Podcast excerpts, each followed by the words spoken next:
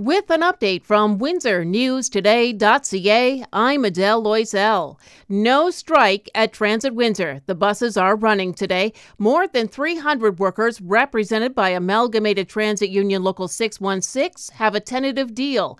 They just need to ratify it, and the union is arranging a meeting for that now. ATU is recommending ratification. It says the deal reflects what it was asking for federally mandated paid sick days, wages, and working conditions. A strike would have impacted thousands of people in the city and the county who rely on public transit. The driver of a car that left Erie Street East early yesterday morning and hit a planter is in a Detroit hospital now with life threatening injuries.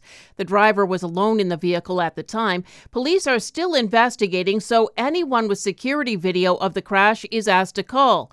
Police shut down Erie Street for about six hours yesterday to investigate. It's open now. Meanwhile, police in Windsor are investigating a stabbing. That was yesterday on Harrison Avenue. Some reports say the victim suffered minor injuries and a woman has been arrested, but police won't confirm that yet. Dearborn, Michigan is responding after an opinion piece in the Wall Street Journal called it America's Jihad Capital. The Associated Press says police presence at places of worship and major infrastructure has been beefed up. The city's mayor says the piece led to an alarming increase in Islamophobic comments online. Amherstburg's hosting another meeting about the future of Malden Park. It has conceptual plans to show the public. The meeting starts at 5 today at the Libro Center. According to a survey done last year, 58% of respondents don't think the park meets the community's needs, and a third are willing to pay more in taxes to fix that. Ottawa will ban foreign ownership of Canadian housing for another two years. The Globe and Mail says the ban was set to expire next year. Now it's in place until January 2027. Experts doubt it'll actually make homes more affordable because it doesn't address supply, but it is an easy political solution. Cape Breton has declared a state of emergency after some parts of it got a meter of snow yesterday. CTV News says some areas will get more snow.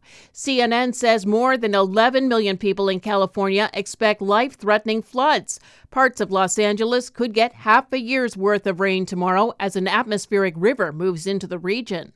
And at the Grammys last night, Taylor Swift's Midnights won Album of the Year. That's her fourth win. The Associated Press says Record of the Year went to Miley Cyrus for Flowers. The Best New Artist was Victoria Monet. And the Song of the Year was What Was I Made For by Billie Eilish. New York beat Ottawa 4 3, while Montreal went 2 1 against Boston in women's professional hockey. The Sting beat the Spitfires 4 3, a 5 2 loss for the Vipers to Elmira. The 73s won 5 2 against Blenheim, and Mooretown beat Amherstburg 6 3. The Raptors lost to the Thunder 135 to 127 in the NBA, and the Pistons fell to the Magic 111 to 99. We have a fog advisory in effect right now. Clouds to start, then sun and cloud this afternoon, and 5 today, minus 3 tonight, 5 again tomorrow with sunshine. For more on these and other stories, go to windsornewstoday.ca.